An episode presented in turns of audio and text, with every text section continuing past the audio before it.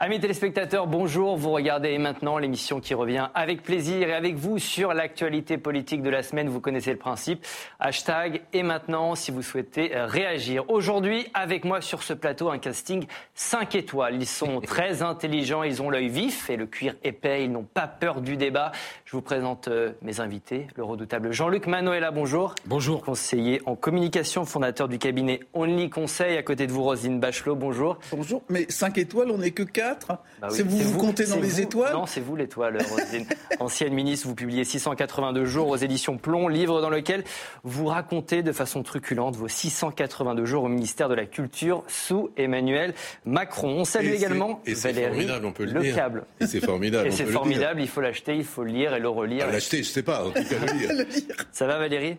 Merci, oui, ça va très bien. Présidente de HK Stratégie et Claude Veil, journaliste et écrivain. Merci d'être. moi, ce que je concède, c'est le cuir épais, parce que plus je vais dans la vie, plus je suis, plus j'ai l'âme sensible. Vous avez l'œil vif. Dans cette émission, on se demandera jusqu'à quand Joe Biden, 80 ans, peut encore repousser son départ à la retraite. On verra jusqu'où Elisabeth Borne est prête à aller pour faire passer sa réforme. Ça nous amènera sans transition à nous demander s'il faut supprimer le poste de Premier ministre pour sauver la Ve République. Et puis, et puis on se rendra au Royaume où les Britanniques marquent les trois ans du Brexit par des grèves historiques. Mais d'abord, la tournée européenne de Volodymyr Zelensky. Pour la deuxième fois depuis l'invasion russe, le président ukrainien a quitté son pays, direction Londres, puis Paris, puis Bruxelles. L'occasion notamment pour lui de demander des avions de combat. Écoutez. Nous avons besoin d'artillerie, de munitions, de chars modernes, de missiles à longue portée, d'avions de chasse modernes. Merci de nous offrir le soutien militaire que vous nous offrez. Merci d'en faire davantage. Nous devons aller plus vite que notre agresseur. Et maintenant, les États doivent envisager rapidement, comme prochaine étape, de fournir des systèmes à longue portée et les jets dont vous avez besoin pour protéger la liberté que trop de gens tiennent pour acquise. Claude, est-ce que cette semaine, on a fait un pas vers la guerre? Notre guerre à nous? Oui, notamment l'Union européenne contre la Russie. Je, ne le crois pas. Je, je crois qu'on est toujours dans une stratégie d'intensification du soutien à l'Ukraine, parce que l'objectif aujourd'hui, c'est déjà d'empêcher que l'Ukraine ne soit vaincue militairement. On, on, va probablement vers une offensive massive de la Russie, et il est essentiel pour le combat que nous menons par procuration, je dirais, le combat pour la liberté, le combat pour le droit élémentaire d'un peuple à disposer de lui-même, que, l'Ukraine soit mise en situation de résister, de tenir bon et d'infliger une nouvelle défaite à la Russie. Mais encore faut-il entendre bien ce qu'on entend par défaite. Tout le monde sait bien que la Russie ne sera pas écrasée. Tout le monde sait bien que les chars ukrainiens ne défileront pas sur la place rouge. la défaite de la Russie, c'est l'incapacité où elle est de vaincre. Le seul fait que, la Russie ait échoué dans sa tentative de renverser un régime euh, démocratique, d'occuper un pays étranger, c'est déjà un échec. Cet échec-là, il est essentiel que les démocraties s'arc-boutent pour permettre à l'Ukraine de contenir la, puissance russe. mais, mais, mais, mais, mais, c'est une chose qui va durer et qui est compliquée. On a assisté cette semaine. Oui, Rosine. moi, je suis peut-être un peu moins d'accord.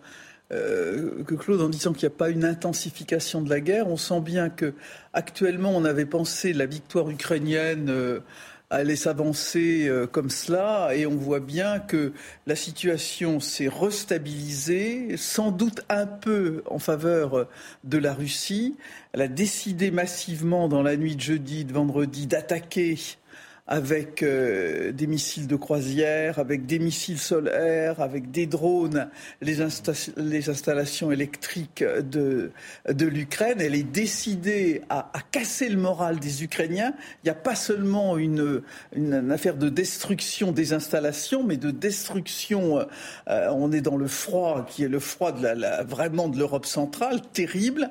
De décider de casser le moral des Ukrainiens, c'est aussi pour ça que euh, Volodymyr Zelensky est venu il y a deux jours. justement, cette tournée, ça nous place comme alliés. J'ai peut-être, je ne dis pas qu'il n'y a pas une intensification des combats. Ah j'ai récusé l'idée. J'ai récusé l'idée d'implication de notre guerre. Ce n'est pas notre guerre, c'est la guerre de l'Ukraine. Et, d'ailleurs, Emmanuel Macron a tout de suite dit là euh, hier euh, qu'il n'allait pas donner dans l'immédiat d'avions de combat. Cette tournée de Volodymyr Zelensky en Europe, ça nous place quand même comme un allié indéfectible, c'est ce que j'entends moi dans les capitales européennes cette semaine, de l'Ukraine. Donc, on, est, on est plus qu'un allié de l'Ukraine, c'est-à-dire que d'ores et déjà, on a déjà fourni euh, des munitions, on a fourni euh, des missiles de courte portée. Euh, les Allemands vont fournir des chars dans pas si longtemps que ça. Les Américains sont dessus. L'Europe a dépensé 50 milliards d'euros aujourd'hui déjà pour soutenir l'Ukraine. Les États-Unis ont, dépassé deux fois 50 milliards. Donc on est entré en guerre. C'est, donc en fait, c'est que c'est une guerre sans le dire. Non, mais c'est pas, c'est, c'est ce qu'a dit Zelensky et il l'a formidablement bien dit, je trouve, parce qu'il a quand même une façon euh, incroyable d'embarquer les gens. Il faut quand même vraiment euh, lui tirer euh, le chapeau pour ça. C'est que il embarque tout l'Occident derrière lui. C'est ça l'histoire qui est en train de se jouer. C'est-à-dire que il y a la Russie d'un côté, certes, comme a dit Roselyne, qui essaie de se réarmer, de produire, de retrouver des nouvelles troupes parce qu'ils sont assez exsangues pour l'instant et il n'y a pas eu la percée ukrainienne aussi rapide que prévu. Mais là, c'est tout l'Occident, c'est euh, la France, c'est l'Angleterre, c'est l'Allemagne, euh, c'est les États-Unis surtout en premier euh, qui sont là et qui sont derrière l'Ukraine jusqu'au bout. Alors je vais poser la question différemment. Juste la question en deux secondes, c'est comment on va trouver une porte de sortie à cette histoire en fait? C'est ça la question. Parce que c'est sans fin en fait. Jean-Luc, est-ce que Vladimir Poutine est aujourd'hui notre ennemi, nous Français, nous Européens Oui. oui. Euh, Vladimir Poutine est de fait notre, notre ennemi. Euh, il l'est euh, par le danger qu'il fait courir à la paix mondiale, par le, lancement d'une guerre sur le territoire européen à nos portes, et il l'est par le discours qu'il a, en disant lui-même que c'est une croisade contre l'Occident, contre nos valeurs. Car on est passé de l'Ukraine avec une question territoriale finalement assez classique, à vrai dire, dans les conflits euh, mondiaux. Une guerre du 19e. Une guerre du 19e siècle. À, une guerre idéologique, euh, parce que quand on dit, euh, en fait, notre combat, c'est contre les homosexuels, c'est contre les transgenres, c'est contre la manière dont on vit en Occident, c'est contre le déclin de l'Occident, on n'est plus sur une question classique territoriale pour revenir à ce qui a été dit, c'est une, une situation très étrange parce que nous sommes en guerre sans être belligérants. Oui, c'est ça. En fait, c'est pas contradictoire. Est-ce que c'est pas contradictoire Qu'est-ce que ça veut bah, dire C'est paye de mots. Ça, peut être euh, une forme d'oxymore. Mais, mais, on est on est dans une on, est dans dans dans dans l'armement et on sait très bien en plus qu'on arme des gens qui sans ce soutien en armement ne pourraient pas, résister. Donc de facto, nous sommes nous sommes dans, dans dans le conflit. Et sur la question des avions qui est posée, il faudra et sans doute faut-il envisager dès maintenant de, donner à l'Ukraine des avions. Car, soyons cohérents, nous ne pouvons pas dire nous sommes avec l'Ukraine jusqu'à la victoire finale, car nous ne pouvons pas tolérer une victoire impériale de la, de la Russie de Poutine. Et quand on voit qu'à l'évidence, à un moment donné, la suprématie aérienne de la Russie risque de faire basculer euh, la guerre, dire oui, mais ça, on le fait pas. On va écouter Emmanuel Macron. Vous avez vu ce qu'a dit Zelensky à propos des missiles? Il a dit il y en avait deux qui avaient survolé des, des, pays qui étaient membres de l'OTAN. Alors ça, ça a été démenti ensuite. On va juste, on va écouter Emmanuel Macron, vous en parliez aussi. On va écouter Emmanuel Macron justement. qui répond à Volodymyr Zelensky justement sur cette histoire des avions de combat. Écoutez-le. Il est essentiel que les alliés privilégient les matériels qui sont les plus utiles par rapport à l'effet final recherché par les troupes ukrainiennes et les plus rapides. Dans aucun cas, des avions de chasse ne peuvent être livrés dans les semaines qui viennent, parce qu'il y a des délais de formation, de livraison et formation incompressible pour des avions qui ne sont pas connus euh, des pilotes euh, ukrainiens. Et donc je ne l'exclus absolument pas, mais ça ne correspond pas aujourd'hui aux besoins. Voilà, pour le moment, Emmanuel Macron euh, temporise, mais il est peut-être, peut-être en train de changer. On va voir cette interview accordée par euh, Zelensky au Figaro. On lui demande s'il pense qu'Emmanuel Macron a changé d'avis sur Vladimir Poutine. Le président français, qui avait l'année dernière dit qu'il ne fallait pas humilier la Russie, réponse de Zelensky. Je crois qu'il a changé et qu'il a changé pour de vrai cette fois. Après tout, c'est lui qui a ouvert la porte aux livraisons de chars. Il a aussi soutenu la candidature de l'Ukraine dans l'Union européenne. Je crois que c'est un vrai signal. Euh, Claude, est-ce qu'Emmanuel Macron a changé sur Vladimir Poutine Probablement. Euh, Donc c'était une erreur de dire qu'il ne fallait pas humilier la Russie. C'était probablement un propos prématuré, puisqu'il se plaçait d'ores et déjà dans l'hypothèse d'une sortie de guerre. Or, nous en sommes très très loin. Euh, la question, elle a été évoquée par ma voisine, c'est comment est-ce que tout ça se terminera? Il n'est pas acceptable pour nous que l'Ukraine soit défaite militairement. Et c'est pourquoi nous sommes amenés à intensifier notre soutien à l'Ukraine. Et plus les combats s'intensifieront et plus l'agression russe sera violente, plus nous serons amenés, je dirais presque mécaniquement, à accroître notre aide à l'Ukraine parce que nous ne pouvons pas accepter que l'Ukraine soit défaite, c'est-à-dire que Poutine atteigne son but de guerre qui est de détruire un pays indépendant. Tout, tout tenté, tout tenté au début du conflit pour amener euh, Poutine à la raison, parce que cette histoire apparaît folle. Je crois qu'on ne peut pas le reprocher à Emmanuel Macron. Il y a eu évidemment une euh, époque où Macron a pensé pouvoir dialoguer avec Poutine et il a pensé accéder à la raison de ah, Poutine et lui démontrer et puis, naturellement, comme sa démarche, comme celle de, des Allemands et de tous ceux qui ont tenté de circonvenir Poutine, a été vouée à l'échec. Et donc, on est face à une situation d'un discours poutinien de plus en plus délirant qui désigne l'Occident comme ennemi, qui, et dans, lequel on, se trouve amené évidemment à une forme d'escalade. Qu'est-ce qui a changé avec cette visite de Zelensky en Europe? Bah, ce qui a changé, c'est qu'il n'était jamais venu déjà et qu'on l'a vu euh, physiquement et que ces images ont été absolument euh, incroyables. Mais pour rebondir euh, sur ce qui vient d'être dit, ce qui est compliqué aujourd'hui, je crois, le plus compliqué, c'est que la guerre jusqu'où? Est-ce que la Crimée c'est quoi une victoire? Il faut vraiment le dire. C'est-à-dire que pour l'Ukraine, l'Ukraine veut récupérer la Crimée. Les Russes ne peuvent pas accepter de perdre la Crimée. Donc, c'est là où on arrive à, des points forts. C'est-à-dire qu'au début de la guerre, pendant longtemps, on a cru qu'un compromis serait possible un jour, qu'un jour ils pourraient dialoguer. Le problème, c'est que tous les deux, et les Ukrainiens et les Russes, croient encore qu'ils peuvent gagner du territoire et qu'ils peuvent gagner. Donc ils vont continuer à se battre. Et il y a des territoires. La Crimée, c'est un point de non-retour pour la Russie. Et on voit bien que l'Ukraine maintenant veut conquérir la, mhm. Crimée. Donc c'est là où. Et on pouvait. C'est vrai ce que dit C'est vrai ce que dit Claude. L'Occident soutient, soutient la Crimée, hein. mais euh, soutient l'Ukraine. Mais est-ce que si l'Ukraine va conquérir la Crimée qui est une terre considérée comme russe par les Russes, les Russes, dans ces cas-là, leur euh, idéologie, enfin leur, euh, ils, vont dire bah, c'est l'OTAN qui m'attaque. Donc l'OTAN attaque la Russie. Donc comment on va sortir bah, C'est pareil pour le Donbass. il y a quatre la, pas pareil, la question de jusqu'où euh, on va et quels sont les termes de la bah, négociation était posée tout le temps où on a considéré que ça pouvait se régler par la discussion. On voit bien aujourd'hui que l'emballement russe fait que c'est pas la question de savoir si on inclut la Crimée ou pas. Ça, ça viendra peut-être un jour. Mais dans l'immédiat, c'est d'éviter que l'Ukraine soit défaite et donc de battre les Russes sur, sur, le terrain. Je, moi, il m'arrive rarement de dire comme ça Macron a raison, mais là, il a eu deux fois raison. Il a eu raison de commencer en essayant au début, devant la sidération générale, d'essayer de parler avec Poutine et de garder un lien. Et il a raison aujourd'hui de constater qu'il n'y a rien à tirer de ces, de, de, de, ces discussions. Et euh, si on peut, peut me permettre, il y a quelque chose qui a changé aussi. C'est que au début, on avait une guerre. On a aujourd'hui une campagne massive de crimes contre l'humanité. C'est pas dans la conscience européenne n'importe quoi, ça. Ça rappelle des, souvenirs qui sont encore vifs dans la conscience collective de l'Europe.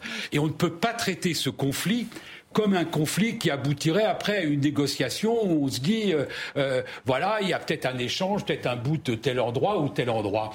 Il y a un phénomène fondamental, c'est la campagne globale, massive, cynique de crimes contre l'humanité qui est menée par Poutine. Je crois que ça change beaucoup les choses parce qu'en effet, maintenant, c'est devenu c'est devenu presque un combat éthique, c'est devenu un combat pour le, pour le droit, c'est devenu un combat pour l'humanité, pour, pour l'humanité, parce que le, l'échec de la campagne russe, leur incapacité d'obtenir le but de guerre qu'ils s'étaient fixé, les a amenés à martyriser la population ukrainienne. Ah aujourd'hui, la Russie n'en peut même pas dire que qui mène une guerre conventionnelle. Il mène une guerre qui torture, qui, qui humilie, qui vise à, à, briser la résistance morale des Ukrainiens en martyrisant les populations. Ça, évidemment, c'est totalement inacceptable. Et d'une certaine façon, c'est vrai qu'il y a une spirale dans laquelle Poutine nous entraîne par ses méfaits.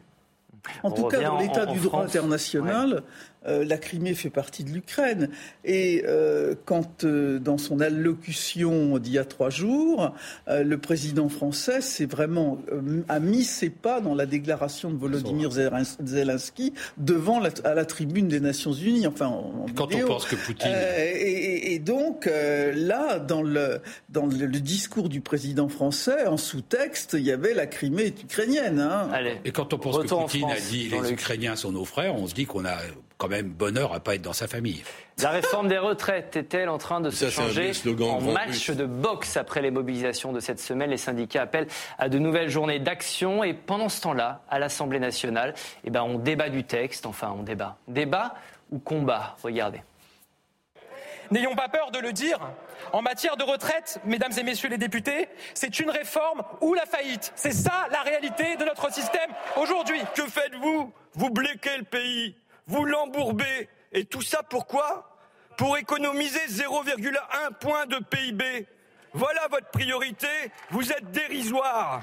Je tiens à dénoncer un fait extrêmement grave. Quatre ou cinq de nos députés femmes viennent de recevoir un message leur indiquant qu'un de leurs enfants est à l'hôpital, hospitalisé. Il s'agit donc là d'une manœuvre qui vise à empêcher ou à distraire les députés du Rassemblement national de leur présence. Non, s'il vous plaît.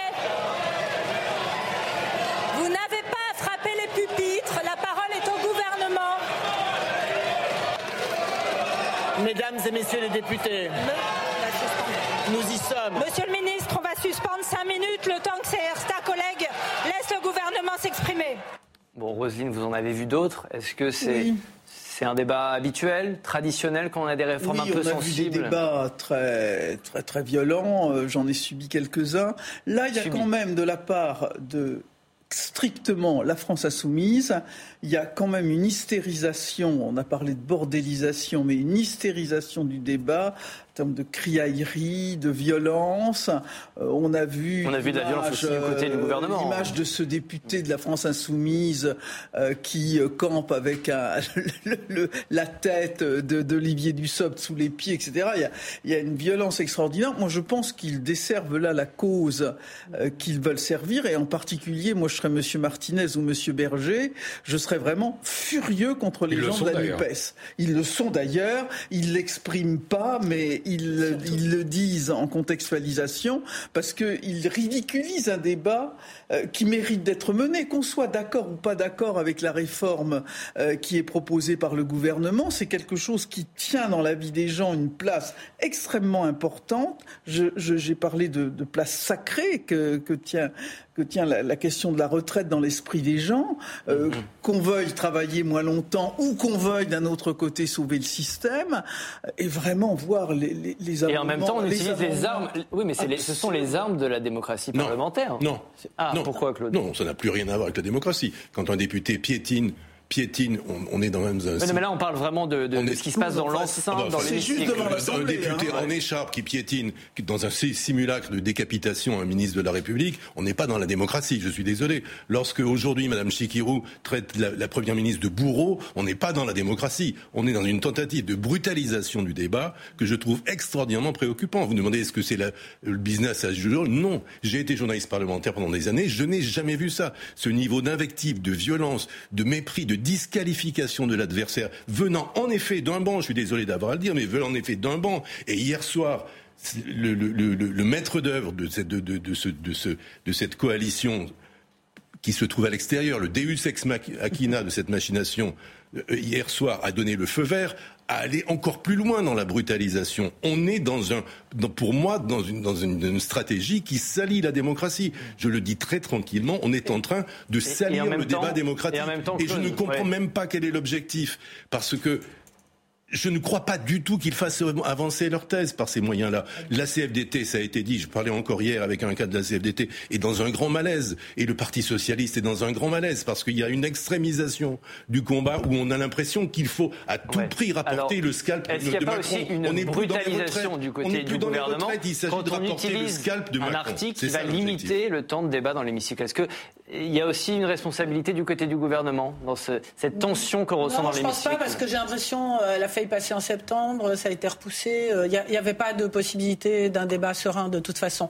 Mais pour euh, renchérir sur ce qui vient d'être dit, moi ce qui me frappe beaucoup, c'est la stratégie suicidaire de la France insoumise parce que je pense que ça exaspère. Pas raisonnable. Je pense que ça exaspère absolument tout le monde cette attitude et y compris les gens qui sont dans leur rang et qui ne comprennent pas pourquoi ils sont représentés de cette façon-là. Et ce qui est très embêtant, c'est que du coup, le Rassemblement national, qui est aussi un, un, parti extrémiste, donne lui l'impression d'une plus grande responsabilité. Et malheureusement, il me semble que ceux qui tireront les marrons du feu de cette attitude, c'est au contraire le Rassemblement national qui ne cesse de parler euh, de prise de responsabilité, qui débat sur le fond, qui est beaucoup plus calme, etc. Et c'est vraiment un, grand, grand gâchis. Et, en même temps, je voudrais juste rajouter quelque chose. Le président de la République a été interrogé hier lors d'un déplacement étranger sur comment la réforme des retraites allait évoluer. il a répondu, eh bien, elle va se décider au Parlement.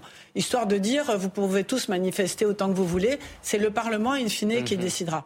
Mais vous savez très bien, donc, que la majorité attend de voter avec LR, que LR n'est pas d'accord entre eux. Oui, alors on va en parler, Valérie. à quoi ils jouent, on comprend même pas. Regardez, juste ce, sondage de Elab, publié La bordélisation, elle est un peu générale, en fait. Mais il y a une vraie, il y a une vraie colère aujourd'hui euh, chez les Français. L'opposition à la réforme, elle est toujours très forte. 65% des Français disent non. C'est le sondage euh, ELAB euh, de cette semaine. Mais effectivement, pour une majorité d'entre eux, 56%, les députés doivent adopter une démarche de compromis pour améliorer le projet du gouvernement.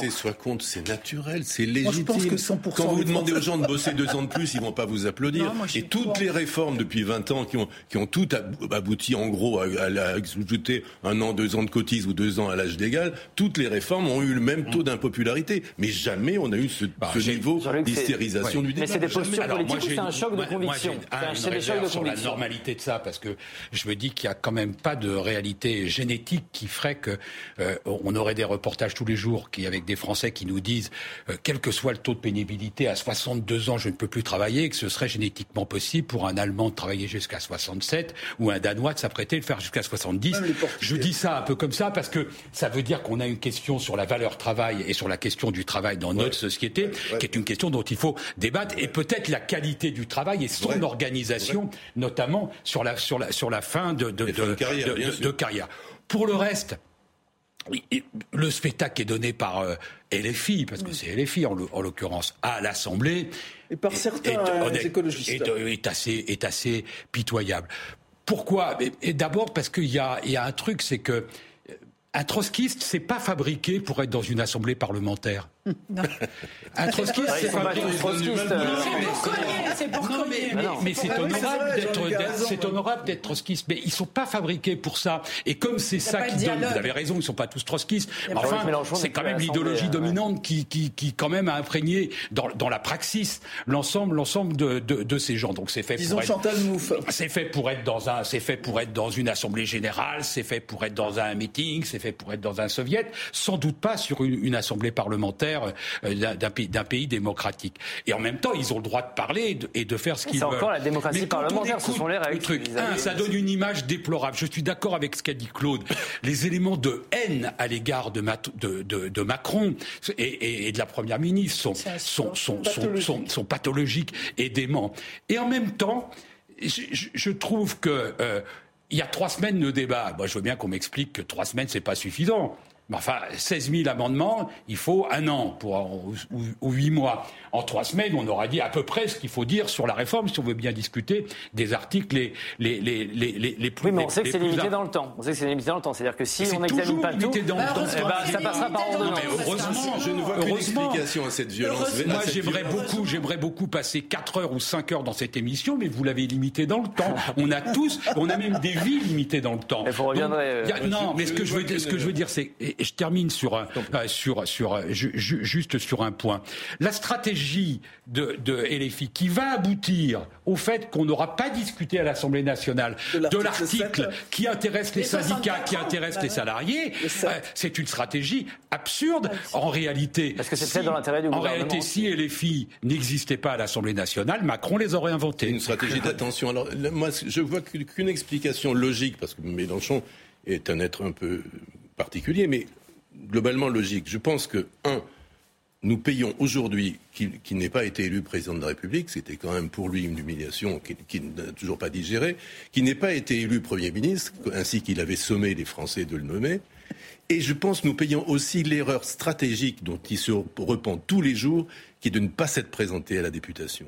Je pense que au moment où il l'a fait, ça lui paraissait une habileté et qu'aujourd'hui nous le payons cher. Pourquoi? Parce que comme il est hors jeu, il est d'une certaine façon amené à, pour contrôler le, jeu, le jeu parlementaire, euh, à manipuler le groupe de la France insoumise, de manipuler le groupe de la France insoumise d'une manière telle qu'il est devenu quasiment ingérable. Nous voyons à l'œuvre une génération de jeunes députés qu'il faut bien appeler la génération Mélenchon, comme il y a eu une génération Mitterrand, qui ne sont pas du tout pliés aux normes du respect et de la dignité du travail parlementaire. Ils considèrent que tout est permis parce qu'ils sont le camp du bien, qu'en face ils, ils, s'opposent à des démons, à des forces diaboliques, et que contre le diable tous les coups sont permis. Eh bien non, la démocratie, ce sont, des, codes, ce sont des règles, ce sont des convenances, ce sont des attitudes qui peuvent être hypocrites, mais qui fait qu'on peut continuer à se parler.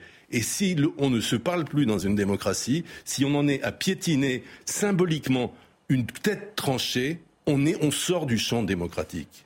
On va euh, parler d'un autre sujet avec cette question. Faut-il euh, supprimer le poste de Premier ministre? C'est notre troisième thème. Si je vous pose la question, c'est qu'on risque d'en parler dans les mois qui viennent, puisqu'Emmanuel Macron souhaite réformer nos institutions. Un souhait plusieurs fois avorté, mais qui a été remis au goût du jour cette semaine. Le président a consulté mardi Nicolas Sarkozy sur la question. Il a aussi reçu à l'Élysée celui qui propose de faire du chef de l'État le seul et unique maître de l'exécutif. Toute la responsabilité est mise euh, sur la responsabilité du président, alors même que beaucoup de décisions sont du niveau du Premier ministre, que l'administration est concentrée au niveau du Premier ministre. Ce qui explique quelquefois qu'il y ait euh, des malentendus entre président et Premier ministre, ou des lourdeurs. Vous pensez qu'on lèverait ces malentendus si on supprimait le Premier ministre? Je pense qu'aujourd'hui, si on voulait que l'exécutif soit beaucoup plus rapide dans, ses décisions, beaucoup plus clair dans sa communication, beaucoup plus coordonné dans euh, l'utilisation de, ses moyens, oui, je pense que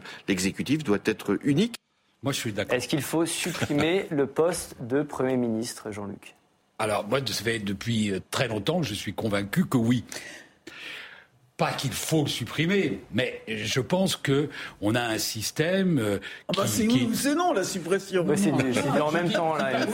je suis pour le supprimer. Ah je, ne dis pas que le système ah ne, ne, peut pas marcher mieux euh, avec toujours un Premier ministre. Mais je pense que c'est pas ça qui bloque le système. Parlez dans votre micro, Je pense que ça ne sert pas. Le Premier ministre ne sert pas à grand chose dans nos, dans nos institutions. D'ailleurs, la preuve, regardez comment se fait, euh, euh, comment on peut vivre trois mois, quasiment deux mois sans Premier ministre parce que Emmanuel Macron hésite.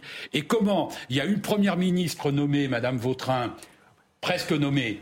Euh, le lundi et le mercredi quelqu'un d'autre qui arrive. Donc voyez bien que c'est pas euh, c'est pas fondamental. Ça aide à une chose, c'est à faire la synthèse majoritaire sur la base du rassemblement du deuxième tour. Et cette fois-ci, ça n'a pas été le cas. Ça a été le cas euh, avant avec des premiers ministres qui étaient le, signe du rassemblement majoritaire. Euh, attendez, attendez, Rosine, non mais Rosine, je vous donne la parole deux secondes parce que vous m'aidez, euh, Jean-Luc, à lancer un duel parce qu'on va poser une question. Les deux invités ne sont pas d'accord à cette question. Est-ce le bon moment de lancer ah le chantier d'une réforme des institutions?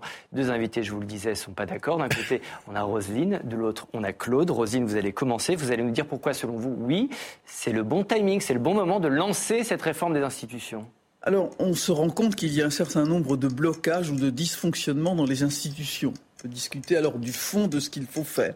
Mais en tout cas, si on fait ce diagnostic qu'il y a des choses à changer, c'est le bon moment. C'est le bon moment. Pourquoi? Parce que si on est, euh, si un président est dans la possibilité de se représenter, on va tout de suite l'accuser de manipuler les choses à son propre profit. Là, le président ne peut plus se représenter et on est assez loin de l'élection présidentielle pour que cette réforme des institutions ne vienne pas polluer l'élection présidentielle à venir. Donc, ensuite, on peut discuter du contenu des réformes à mener, mais c'est vraiment, si on est convaincu de ces réformes, c'est vraiment le bon moment pour les mener. Waouh, bravo, vous avez respecté votre temps, ah Rosine, bah, c'est super.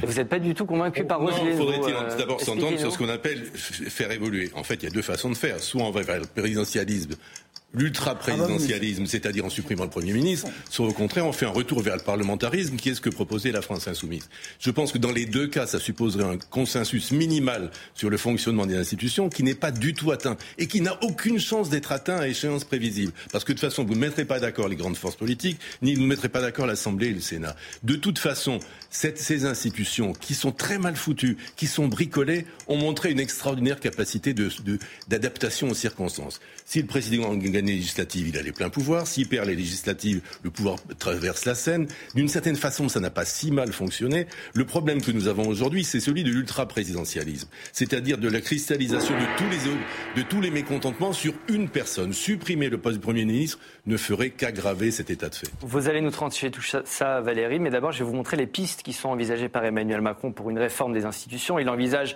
il envisagerait un retour au septennat. non, tout, là. J'ai des il s'est pas du tout prononcé. Non, il s'est pas prononcé, officiellement mais pas officiellement, mais c'est vrai que c'est donc un septennat non renouvelable, la diminution du nombre de parlementaires ou encore des élections législatives de mi-mandat. Valérie, est-ce que ces mesures vous paraissent euh, intéressantes? Ce sont des mesures euh, de circonstance euh, pour essayer de résoudre toute la cacophonie ambiante dont on a beaucoup parlé. Je voudrais revenir sur cette histoire de Premier ministre. Je trouve ça intéressant parce que sur le papier, je trouve que vous avez raison, Jean-Luc, de dire le président peut très bien faire et finalement, ils passent leur temps à, à se chamailler les deux et à s'annuler un petit peu. C'est peut-être pas forcément très utile. Mais je suis quand même impressionnée par le boulot euh, que fait Elisabeth Borne. Parce que imaginez qu'on est en ce moment un président de la République en toute première ligne, toute la journée, euh, à défendre face à la cacophonie ambiante à l'Assemblée nationale et qu'en même temps, ils doivent accueillir Zelensky et gérer la guerre en Ukraine, et qu'en même temps, ils doivent faire tout ce qui... Je pense que ça serait extrêmement compliqué pour lui. Donc, est-ce qu'il faudrait un secrétaire général à l'Élysée qui. Est-ce que vous nous dites que le Premier ministre, il sert juste à défendre le président, quoi C'est le collaborateur. C'est à représenter l'exécutif devant le Parlement. Non, mais, pas être le président de la République. Non, mais attendez, Elisabeth Borne, moi, sincèrement, c'est quelqu'un que je respecte beaucoup. Je trouve qu'elle travaille extrêmement bien. Elle a préparé cette réforme, elle a mis les gens d'accord. Vous parlez de la réforme des retraites? Oui, je, parle, du gouvernement, hein, je ne parle pas des gens dans la rue. Hein. je parle du gouvernement euh, sur les retraites. Elle, joue, elle est en train de jouer son poste là sur les retraites. Elle porte, elle porte cette réforme des retraites. Et c'est elle quand même qui est allée voir Éric Ciotti une fois qu'il a été élu en disant bon Éric Ciotti, qu'est-ce que vous en pensez? Est-ce qu'on peut trouver un accord? Est-ce qu'on peut éviter le 49-3 Est-ce qu'on peut avoir une vie démocratique ensemble, etc.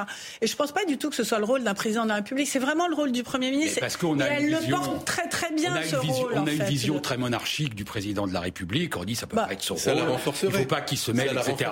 Non, supprimer le Premier ministre. Mais non, on a un exemple. C'est un paratonnerre. On a un exemple qui s'appelle les États-Unis d'Amérique, où il y a un président extraordinairement fort et un parlement et un parlement et un parlement et un parlement incontournable. C'est aux États-Unis. Un parcours. C'est un mythe. Le président des États-Unis. On vous entend plus. On vous entend plus. On vous entend plus. Sur l'intérieur américaine et sur la politique américaine a très très peu de pouvoir, beaucoup moins que le président de la République. Il a même pas réussi. Obama avec tout son talent. On va reparler des États-Unis. On va reparler. On va reparler des États-Unis. Macron non plus n'y arrive pas. Jean-Luc, je voudrais juste dire une phrase en réponse à ce que vous avez dit. C'est la force de l'administration américaine qu'on n'a pas en France. Non, mais c'est ça. Il y, a, deux choses. C'est la force de l'administration américaine et c'est le fait, c'est le spoiling system. C'est-à-dire que quand le nouveau président arrive, il arrive avec ses hommes, il change tout le monde et il met en place une force de frappe pour faire les réformes. Rosine lève la main. Rosine lève la main. Vous voulez instaurer la, la pétodière. On a déjà la pétodière. Vous voulez installer la, paralysie absolue. Faites des législatives à mi-mandat. Vous êtes sûr que le président perdra la législative et que le pays sera ingouverné Est-ce que, Est-ce que je peux dire parce que je suis la seule ici silence. à avoir vous êtes sage, dans le ventre du monstre, à voir comment fonctionne l'État. Mais bien sûr que le Premier ministre est absolument indispensable parce que finalement, on a de la gestion d'un État que l'écume dont on parle au jour le jour. Mais c'est pas ça du tout. C'est qu'on gère des une multitude de problèmes et que finalement, à Matignon, il y a un train, on gère un train qui déraille toutes les 15 minutes et qu'il faut absolument un Premier ministre pour gérer une équipe gouvernementale. Moi, ce dont je rêve et dont j'ai eu le sentiment qui était utile, c'est pas dans l'organisation du gouvernement de plus avoir de Premier ministre, c'est que le président de la République soit dans son rôle et que le Conseil des ministres se déroule sans le président de la République, avec un Premier ministre qui est là à la tête de son équipe. mais je, non, mais je, bien sûr, mais je fais, pardon, mais c'est une sorte de, de, de, pas de caricature, mais d'extrême, de dire comment comment fonctionne un État. Mais c'est que le, président, le président a trop de pouvoir. De déplacer, voilà, de déplacer par exemple les préfets qui sont actuellement chez, au ministre de l'Intérieur, chez le ministre de l'Intérieur, ce qui est absurde. Il faut qu'ils soient auprès du Premier ministre. Ça date de l'époque où les préfets n'avaient qu'un rôle de sécurité publique, alors qu'ils sont maintenant les coordinateurs de toute l'administration de l'État. De réfléchir à ça, de réfléchir comment fonctionne une équipe, euh, une équipe gouvernementale avec des ministres chefs de pôle, mmh. avec euh, vraiment un resserrement de l'équipe gouvernementale et d'avoir une équipe opérationnelle. Alors ça ne veut pas dire qu'il n'y a pas de contact entre le président de la République dans son rôle et le Premier ministre, mais franchement, euh, supprimer le Premier ministre, c'est absurde. Alors très très rapidement, ouais, mais on, veut parler des États-Unis. Euh, parce que moi j'ai vu aussi comment ça. Enfin bon, pourquoi est-ce que les ministres sont aussi faibles en ce moment? Pourquoi? Parce que c'est ça le sujet aussi. Non, mais heureusement qu'on a une première ministre quand même, parce que les premiers ministres, les, ministres, il y avait une époque, on a quelques mm, mm, mm. expériences autour de cette table. On est des plus de 62 ans. Où, où, les, à peine, parce que, où les ministres portaient les réformes parce que vraiment. Les, les amis, faire de la politique. Les, ministres portaient. C'est un cercle vicieux. Et on n'a plus, on n'a plus ça, on n'a plus les grands ministres. Nous avons compris, le général vous a compris, les amis, on va avancer parce que vous vouliez parler des, États-Unis. Je la fais, oui, mais je la fais. Aux États-Unis, on va faire un, le premier bilan de, Joe Biden. Si, il l'a dit. Ah euh, cette semaine, devant le Congrès, le président américain a prononcé le traditionnel discours sur l'état de l'Union, sorte de programme pour l'année à venir. Le discours de Biden a duré un peu plus d'une heure et avait parfois des accents de campagne électorale. Écoutez oh, c'est impossible. Il y a deux ans, le Covid a fermé nos commerces, nos écoles et nous a privés de tant de choses. Aujourd'hui, le Covid ne contrôle plus nos vies. Il y a deux ans, notre démocratie a fait face à sa plus grande menace depuis la guerre civile. Et aujourd'hui, bien que meurtrie, notre démocratie reste préservée et inviolée. Valérie, les Américains peuvent, dire euh, merci à Joe après deux bah, ans. Écoutez, moi, je préfère l'Amérique de Biden à l'Amérique euh, de Trump, euh, personnellement, sincèrement. Euh, l'inflation euh, est montée beaucoup, mais elle est en train de redescendre. Ils sont dans un plein emploi. Ils ont 3,2% de chômeurs. Je ne sais pas si ça vous dit quelque chose. C'est absolument mm. historique. C'est jamais arrivé. Alors on va regarder les, chiffres de l'économie américaine. Les États-Unis qui connaissent leur, plus faible taux de chômage depuis 50 ans. Vous l'avez dit, 3,5%. Et l'inflation qui est en train de refluer. Euh, on a, les prix ont baissé sur les derniers mois de l'année. Exactement. Et ils ont mis en place pour une fois un système qui ressemble un petit peu à la sécurité sociale, même si c'est pas la sécurité sociale, mais où les plus démunis euh, peuvent se soigner. Et euh, tout son discours de l'Union a été tourné justement euh, vers cette vers les plus démunis. On n'en parle pas souvent aux États-Unis, hein, des pauvres, des démunis, etc. On parle beaucoup d'argent, de réussite. Et d'ailleurs, c'est incroyable parce que Biden, il a été beaucoup plus audacieux qu'Emmanuel Macron en France.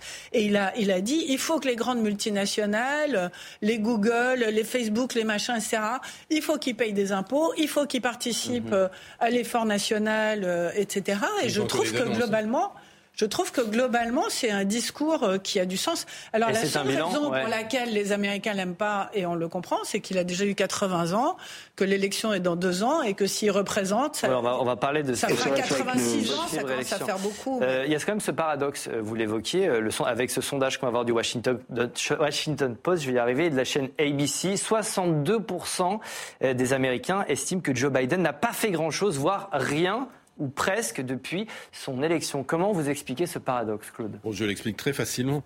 les Américains, comme, comme les Français, surestiment les pouvoirs du président des États-Unis. Et nous-mêmes, nous pensons que le président des États-Unis, parce qu'il est le président de l'État le plus puissant au monde, est l'homme le plus puissant du monde. J'ai lu les mémoires de pouvoir qui, qui, sont presque aussi intéressants que ceux de Rosine, les mémoires du pouvoir de Barack Obama. Et j'ai lu la semaine dernière le livre d'entretien qu'il a eu avec Bruce Springsteen, qui est très intéressant aussi. Et en réalité, on se rend compte que c'est un, c'est Gulliver empêché. Le président des États-Unis, comme le président de la République française, passe son temps à rêver d'un monde idéal qu'il n'arrive pas à fabriquer. La réforme de la sécurité sociale qu'il a essayé d'instaurer, vous vous souvenez qu'Obama, il a passé deux mandats et il en est sorti une souris quand même de, la, de son grand plan social. Il en est sorti une souris. L'Amérique est presque toujours le président a contre lui un Sénat d'opposition, presque toujours il a contre lui une grande partie des médias, et presque toujours, il a, une, fois sur deux, il a contre lui la Chambre des représentants. Et mhm. il a un système fédéral qui fait que le gouvernement central a très très peu d'influence dans la réalité de la vie quotidienne des habitants du Nebraska ou, de la Californie. Donc, Et on a le même phénomène en France de de high expectations and low results. C'est-à-dire que chaque élection, on a l'impression que c'est une espèce d'ardoise magique où un, candidat arrive et promet monts et merveilles, et puis au pouvoir, forcément, euh, c'est Churchill qui disait le, la politique est un métier impossible parce qu'on est condamné à échouer. Oui, par rapport aux attentes des Français, des Américains, un président n'atteindra jamais que 50% au mieux des objectifs qu'il s'était fixés. Jean-Luc, bilan positif selon vous de Joe Biden deux ans après son élection? Oui, c'est un bilan qu'on adorerait avoir chez nous. Euh, comme quoi. Euh, mais c'est vrai que par rapport aux ambitions, c'est toujours difficile. Un président sans Premier ministre comme un président avec Premier ministre, parce que euh, sur la difficulté de faire les réformes ou d'engager des modifications structurelles, les deux sont en panne de la même façon, de, manière, de manière manifeste. Sur le, le discours de Biden, moi, ce qui m'a frappé, ben, d'abord, c'était un jour avec énergie. Mm-hmm. Il était jeune, Biden. Là. En tout cas, il était moins vieux que dans certains discours. On avait du mal. À... Oui, c'était un discours, important, c'était un discours institutionnel. Euh, deuxièmement, c'était un discours. Oui, c'était un discours de campagne, parce qu'il y avait tout un bilan, mais surtout parce qu'il y avait dans les mots, jusqu'à l'utilisation des mots les invisibles pour parler des, des plus pauvres, etc.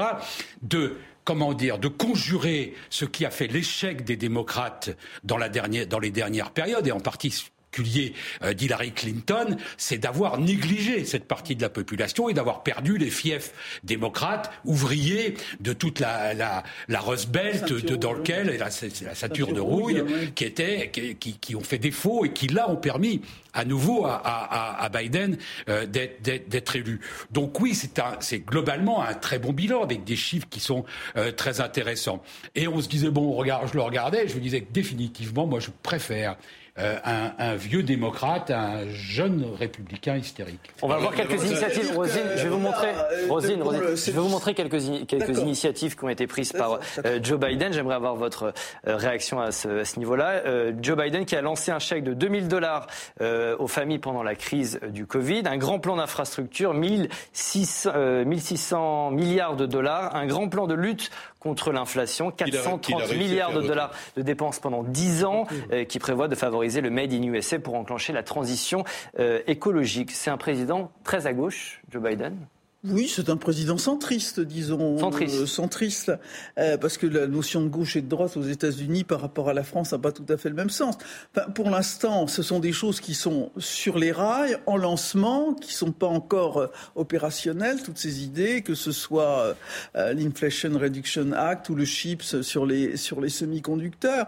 On va bien voir ce que ça donnait. Enfin, les résultats, par, pour l'instant, les résultats de Joe Biden, c'est l'économie américaine, ça marche, on connaît c'est une économie euh, euh, qui est évidemment euh, super puissante et, impérialiste. Je ne sais pas si c'est à cause de Biden ou je crois ah, que vous pensez que c'est qu'il ça s'est déroulé largement sans lui, hein, ah. ces résultats pour l'instant. Hein. Et moi, ce qui effectivement, il a été assez tonique par rapport au discours qu'il avait tenu dans les mois précédents. Il a été dopé à je ne sais quoi. En tout cas, finissons le boulot. C'était la, la phrase, l'antienne qu'il a répétée de façon récurrente. Euh, finissons le boulot. Euh, un discours tonique, oui, mais quand même, on voyait qu'il a chopé très souvent sur les mots de son discours. Il y avait quand même un manque de fluidité verbale qui est la caractéristique de Biden et qui nous rappelait à chaque moment son âge. Heureusement, il, est, servi par, euh, le, le, enfin, par la très, le très mauvais état de la droite américaine qui est très divisée. Donc tout est possible. Vous parlez de son âge. Ce qui est vrai, c'est qu'il a planté des Et il a 44% de taux de popularité. Ça ferait rêver en France. Il va planter des Vous parlez de son âge. Il aura 82 ans en 2024. Planter des graines à la perspective d'une nouvelle candidature qui paraissait au départ improbable. Jusqu'à quel âge Et qui maintenant paraît une hypothèse plus que sérieuse. Euh, à gauche, oui, clairement, avec une attention particulière sur la question du racisme, sur la question de l'égalité des femmes, sur la question des droits des homosexuels, sur tous ces critères-là par rapport à notre pattern intellectuel européen, il est clairement de gauche, mais il a aussi lancé une offensive en direction des classes moyennes, parce que s'il se présente, c'est dans la reconquête des classes moyennes qui peut infliger une défaite à celui qu'il s'est au fond choisi déjà comme adversaire, qui est Donald Trump. Le cauchemar d'une grande partie des Américains, tous les amis que j'ai eu au téléphone, c'est de rejouer le match Biden-Trump. Et il est bien possible que ça soit comme ça que ça se termine. La crise que traversent nos amis britanniques est-elle due au Brexit? Trois ans après la sortie du Royaume-Uni de l'Union européenne, le pays traverse une crise inédite. Des grèves massives touchent, touchent tous les secteurs de l'économie. Lundi, le système de santé publique a connu la plus importante journée de grève de son histoire. Écoutez. Il s'agit simplement d'infirmiers et d'aides-soignants normaux et ordinaires qui n'ont plus les moyens de faire le travail qu'ils aiment. Ils ne peuvent pas s'occuper de leurs patients en toute sécurité. C'est ce qui les oblige à faire cela et c'est la seule façon, semble-t-il, d'obtenir que le gouvernement en tienne compte. Nous sommes ici pour être entendus et nous sommes ici pour être vus. Il est grand temps que le gouvernement commence à écouter le plaidoyer des infirmières à propos des salaires. Il coûte la vie des patients et cause beaucoup de ravages dans notre système de santé. On va voir les chiffres de l'inflation au Royaume-Uni, 10,5% sur un an, avec une possible récession dans les mois à venir. On est entre 5 et 6% en France euh, à titre de, comparaison en termes d'inflation. Euh, c'est dû au Brexit, tout ça? La crise à laquelle on assiste aujourd'hui au Royaume-Uni? Bah bah, Écoutez, ils n'ont pas, pas eu de chance parce que le Brexit est arrivé au moment où il y avait la, crise. Donc euh, pour moi, c'est le cumul des deux. C'est-à-dire que la crise qu'on vit en France à cause de l'Ukraine, de la hausse des prix de l'énergie etc. Bien évidemment qu'ils en subissent aussi euh, les contre-coups, mais ils ont un effet beaucoup plus important euh, en raison euh, de leur isolement. L'autre jour, j'écoutais Bruno Le Maire et ça m'a vraiment intéressé parce qu'il parlait de la crise des vaccins. Et pendant la crise des vaccins, on ne se souvient pas, pendant le Covid, on a mutualisé les dettes en Europe. Pour la première fois, l'Allemagne a accepté de mutualiser les dettes. C'était jamais arrivé avant eh bien les Anglais, ils ne bénéficieront plus de ça. C'est-à-dire qu'ils sont d'une vulnérabilité aujourd'hui. Ils sont tout seuls. Et le Brexit s'est transformé en bré-regret, ou je ne sais pas comment ils appellent ça. Oui, regret. Et, ils ont pris conscience, malheureusement, mais c'est trop tard, qu'aujourd'hui, ils sont tout seuls. Et sont C'est le seul pays. Euh, nous, on est en, en croissance de 2,5%, je crois, eux, ils sont à moins 0,5. Ça, c'est dû au Brexit. Alors, je vais vous poser la question. Il y a un accélérateur, si vous voulez, hmm. des difficultés que tout le monde connaît parce qu'ils n'ont plus personne sur qui s'appuyer. Ils peuvent plus euh, combattre ensemble ni pour leur monnaie, ni, ni pour leur dette, ni pour rien du tout. Et c'est la faute du Brexit. Alors, est-ce qu'on a été trop ferme, nous, Européens, nous, Français, avec le Royaume-Uni au moment du Brexit? Je vais la poser. Non, mais s'ils sont dans cette situation, si vous me dites que c'est de la faute du Brexit, non. nos négociateurs ont été Quand vous avez quelqu'un qui claque la porte avec la dernière violence, c'est étrange de dire que c'est ceux qui sont restés dans l'appartement qui étaient violents, mais euh, admettons. Euh, non, évidemment, évidemment non. Les crises, elles, viennent rarement d'une raison unique, donc il y a plein de raisons qui font la difficulté que connaissent les Britanniques aujourd'hui. Le Brexit en est forcément une, d'autant que la promesse de, Boris Johnson, en réalité, qui était on s'en moque, il y a n'est pas avérée parce que l'administration américaine n'est pas aussi encline que Boris Johnson l'avait dit à sa population à venir en support et en soutien de l'économie de l'économie de l'économie britannique. Donc oui, évidemment que ça, que ça joue un rôle. En regardant ces images et en regardant les manifestations, et les témoignages, je me disais quand même que quand on regarde l'immense violence sociale quand même qui, qui, règne euh, en Grande-Bretagne, qui a souvent régné, c'est un pays très dur de ce point de vue-là, ceux qui à l'Assemblée nationale en France euh, traitent Borne de, de, de bourreau et Macron de massacreur, euh, ça serait bien qu que leur offrir un week-end à Londres. Alors on a posé la question aux Britanniques, savoir s'ils regrettaient finalement ce Brexit. On va voir cette enquête publiée par le journal The Independent. 54% des Britanniques jugent que la sortie de l'Union européenne était une mauvaise décision. Il n'était que 46% euh, l'année dernière. 65% d'entre eux réclameraient même un nouveau scrutin pour revenir sur ça bouge le Brexit. Quand même pas tant que ça, malgré euh, le fait pour moi, les difficultés britanniques, c'est vraiment le Brexit, sur fond évidemment d'une crise qui touche, euh, qui a touché toute l'Europe en particulier. Euh, on peut dire que tout le monde reprend, reprend ses billes, que finalement on en revient là maintenant à peu près dans tous les pays à la situation de 2019, sauf au Royaume-Uni. Donc mm-hmm. qu'est-ce qui fait la différence entre ces pays, entre le pays, entre le Royaume-Uni et nous? C'est vraiment le Brexit. Et le Brexit qui a été causée par l'inconséquence d'une classe politique britannique, et en particulier du Parti conservateur, qui s'est vraiment conduit d'une manière absolument impossible et de façon récurrente et je dirais déterminée dans l'erreur. Donc bien sûr, alors sur un pays qui est très isolé, ils ont voté. Et voilà, et je trouve que quand même encore 46% des, des Anglais euh, campent sur le Brexit. Et l'opposition, pareil, l'opposition ne compte pas revenir sur le Brexit. Mais c'est incroyable, l'opposition travaille. ne fait son Vous connaissez la boutade de Churchill, le, en démocratie, le peuple a toujours raison, il est d'autant plus déplorable qu'il se trompe si souvent.